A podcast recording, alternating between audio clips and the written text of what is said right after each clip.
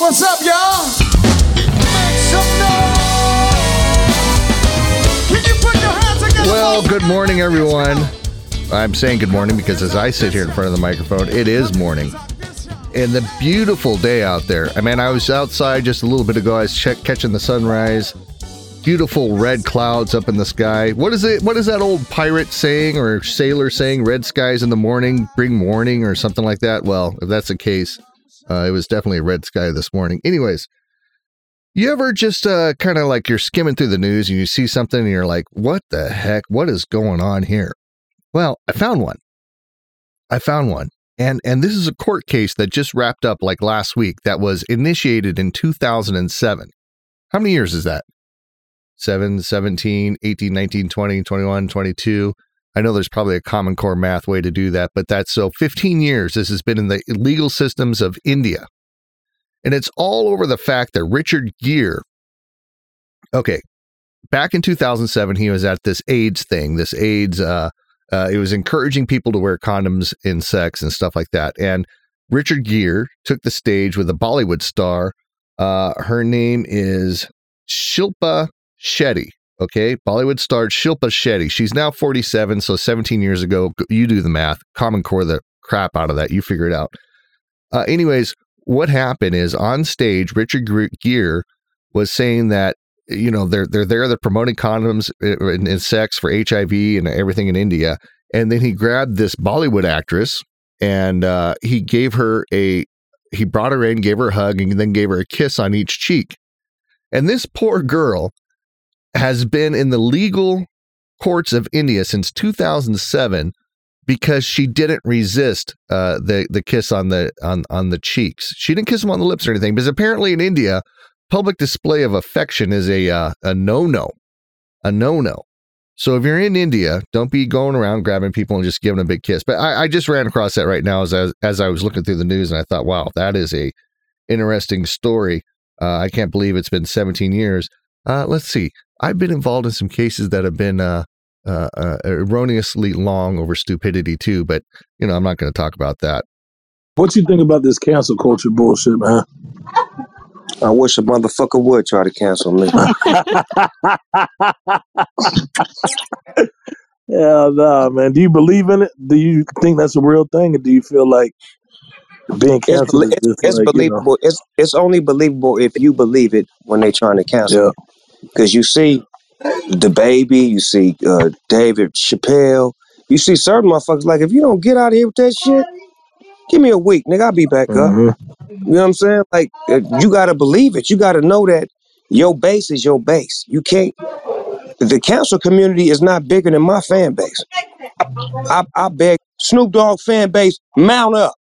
Now, of course, you can tell who that was talking. That was Snoop Dogg uh, making some comments on a podcast about uh, the cancel culture. Um, I'm not too sure what podcast that was, but it does bring up a, a few questions, you know, and it, I do believe that it is harder to cancel a celebrity like Snoop Dogg that does have a fan base. The whole cancellation mentality, it really is most effective on people that are not in so, in a position like Snoop Dogg, that are not, uh, you know, uh, have that massive fan base. You know, it's it's it's it's online attacks on people, individuals in communities, whether it's work related or whatever. That type of cancellation. Like for instance, there was this girl. I was reading this article. Her name is Justine, and this girl was going to. Uh, she she made a tweet, and the tweet specifically was, "I'm going to Africa. Hope I don't get AIDS. Just kidding. I'm white." Okay, so it's kind of tasteless, right? Kind of tasteless. Uh, but this girl lost her job. Uh, the whole cancel culture, uh, the, the you know the mob went after her in a way uh, where her whole life was canceled over this one tweet. Now, should she have said the tweet? Should she have said that? You know, obviously she was being sarcastic. Obviously she was trying to be funny. Um, I giggled a little bit when I read it just now. Um, but her whole life was over over this tweet. Not over, but you know, her professional career, her her job, everything was over. She didn't have a fan base like Snoop Dogg's talking about. You know, you come after Snoop Dogg, you come after Dave Chappelle, you come after uh, J.K. Rowling, all these all these people like that. And they've got the fan base to uh, survive the attack, but it doesn't work so well for, you know, normal people in their everyday lives. There's something about cancel culture where it just has no room for forgiveness, no room to, you can't say, I'm sorry and have it rewind the clock and, you know, the, once the damage is done, what the damage is done. And people are losing their jobs and they're losing all kinds of stuff over this cancel culture. But like I said, it affects the everyday Joe way more than it affects a, a celebrity. I think times have changed. I think we live in a different type of society where the village is now worldwide. And when I say the village is worldwide, what I mean by that is back in the day, before the mass social media, the mass Twitter, the mass internet, you know, you could say something stupid to a group of people whether it was your chess club or your bingo partners or whatever, you could make an ass of yourself in front of that group of people. And guess what? The damage stuck to that small group of people. You know, maybe you weren't welcome back to that bingo group or your or your knitting party or your book club because you said something stupid and they didn't like it and they ridiculed you and you didn't feel comfortable with it so you didn't go back but it was limited to a small group of people. Nowadays, in today's society, with the internet, with the mass where everybody's looking at your Twitter, where everybody's looking at your Facebook status and everything like that, it it it it hits in a different way. You know, no conversations on the internet are private. You know, I was listening to Joe Rogan. I know I'm referring to Joe Rogan the other, again, but Joe Rogan was talking how he's he's kind of stayed away from reading Twitter comments, reading comments on the internet, reading comments on YouTube, and he tries to keep all of his interactions with people other than his show he tries to keep them as personal reactions, whether it's on the phone or it's a personal conversation. And he says it's made his life a whole lot easier. And so what he's doing is he's kind of rewinding back the clock to an older time. Uh, because you really have to be careful. I did one thing as parents, you know, you're raising your kids these days, and reputations are so fragile, you know, re, eh, eh, eh, and and how your online persona affects things later on in life. You know, like we see people. What was it? This uh, I I don't have the details, but the American Idol. You know, there was a kid that said some dumb stuff on his Twitter when he was like 13 years old, and they kicked him off American Idol for it. You know, there's just no room for that. And it's permanent and it's searchable, and people can go back and find what you said and what you did.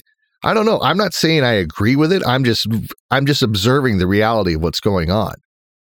You know, your comments today are in a worldwide village uh, that are easily can come back to stab you in the back. So I, I don't know what to do about it. I think we as parents need to really make sure that our kids are conscious of their uh, postings and what they do online. I think people as individuals, you, you got to be careful. Now, should we have to be careful? I don't know. That's up to debate. The way things should be and the way things are are two different arguments and they're two different conversations. And the reality is, is what we're living in and the way that things are is what you say can really come back and bite you in the ass. Now, is that right? Should there be forgiveness? Should people be, be able to say, oh, I'm sorry, and the cancellation parade comes to an end and they say, okay, here's your second chance? Well, yeah, I mean, that's how it should be, but that's not the reality of how we live. It's just an interesting thought. Now, if you have the clout that Snoop Dogg has, maybe you can't be canceled. Maybe if you're Dave Chappelle, you can't be canceled. But I get, I, I guarantee you, you, the average Joe working in your average job, yeah, man, you're asking to get canceled in a heartbeat. Just things to think about.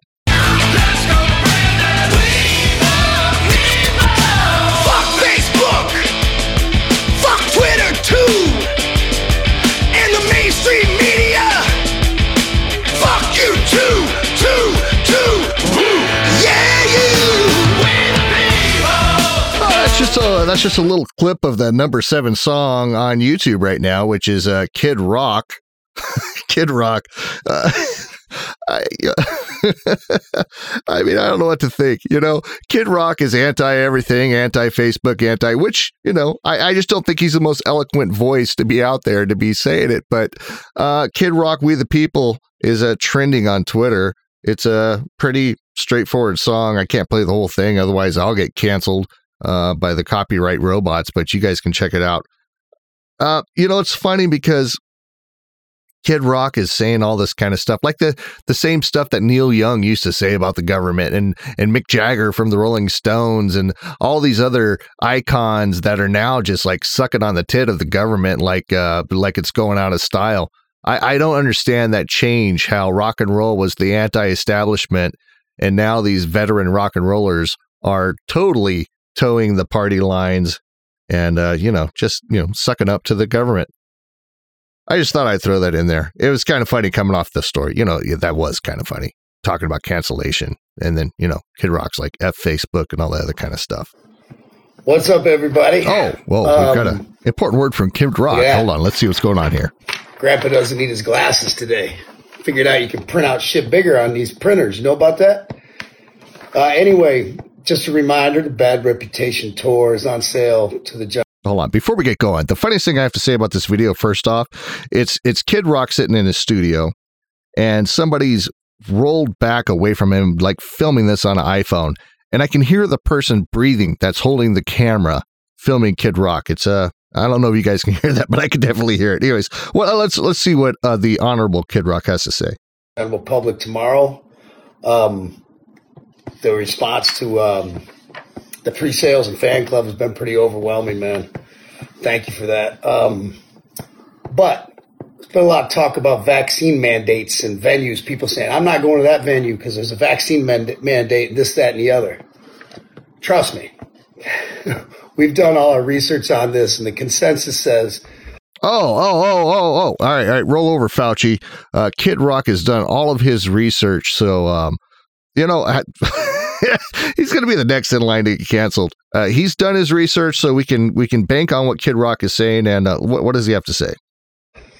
that all this is going to be done if there are any any of these venues i'm not aware of any but if there are any they're going to be gone by the time we get to your city if they're not trust me you don't have to worry you'll be getting your money back because i won't be showing up either if you think i'm going to sit out there and sing don't tell me how to live and we the people while people are holding up their fucking vaccine cards and wearing masks that shit ain't happening so um, it's actually kind of unfortunate. We had to we actually scratched Buffalo, New York off the list because of that, and um, Toronto, Canada, and several other cities we were looking at because you know I'm not one way or the other, but uh, I don't want to deal with that shit either, and I know that you don't. Um, and by the way, there you go, um, liberal media. There's your clickbait for tomorrow to fuck with me. Kid Rock said this about mandates, and he's not showing up. Fuck y'all.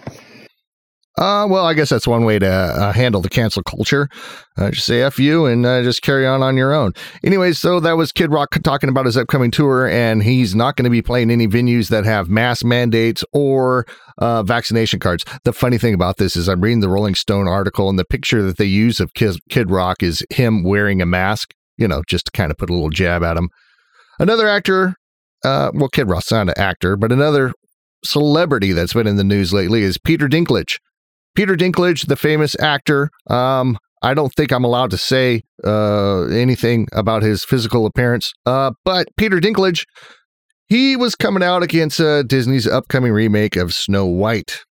And uh, he was saying that, you know, why do we have to do this with the little people and all that other kind of stuff? Um, Disney did actually come out and make a statement uh, regarding Peter Dinklage's statements. Uh, Peter was on the Marc Maron uh, WTF podcast, and he was saying some things about it. Let's see if I can find this here.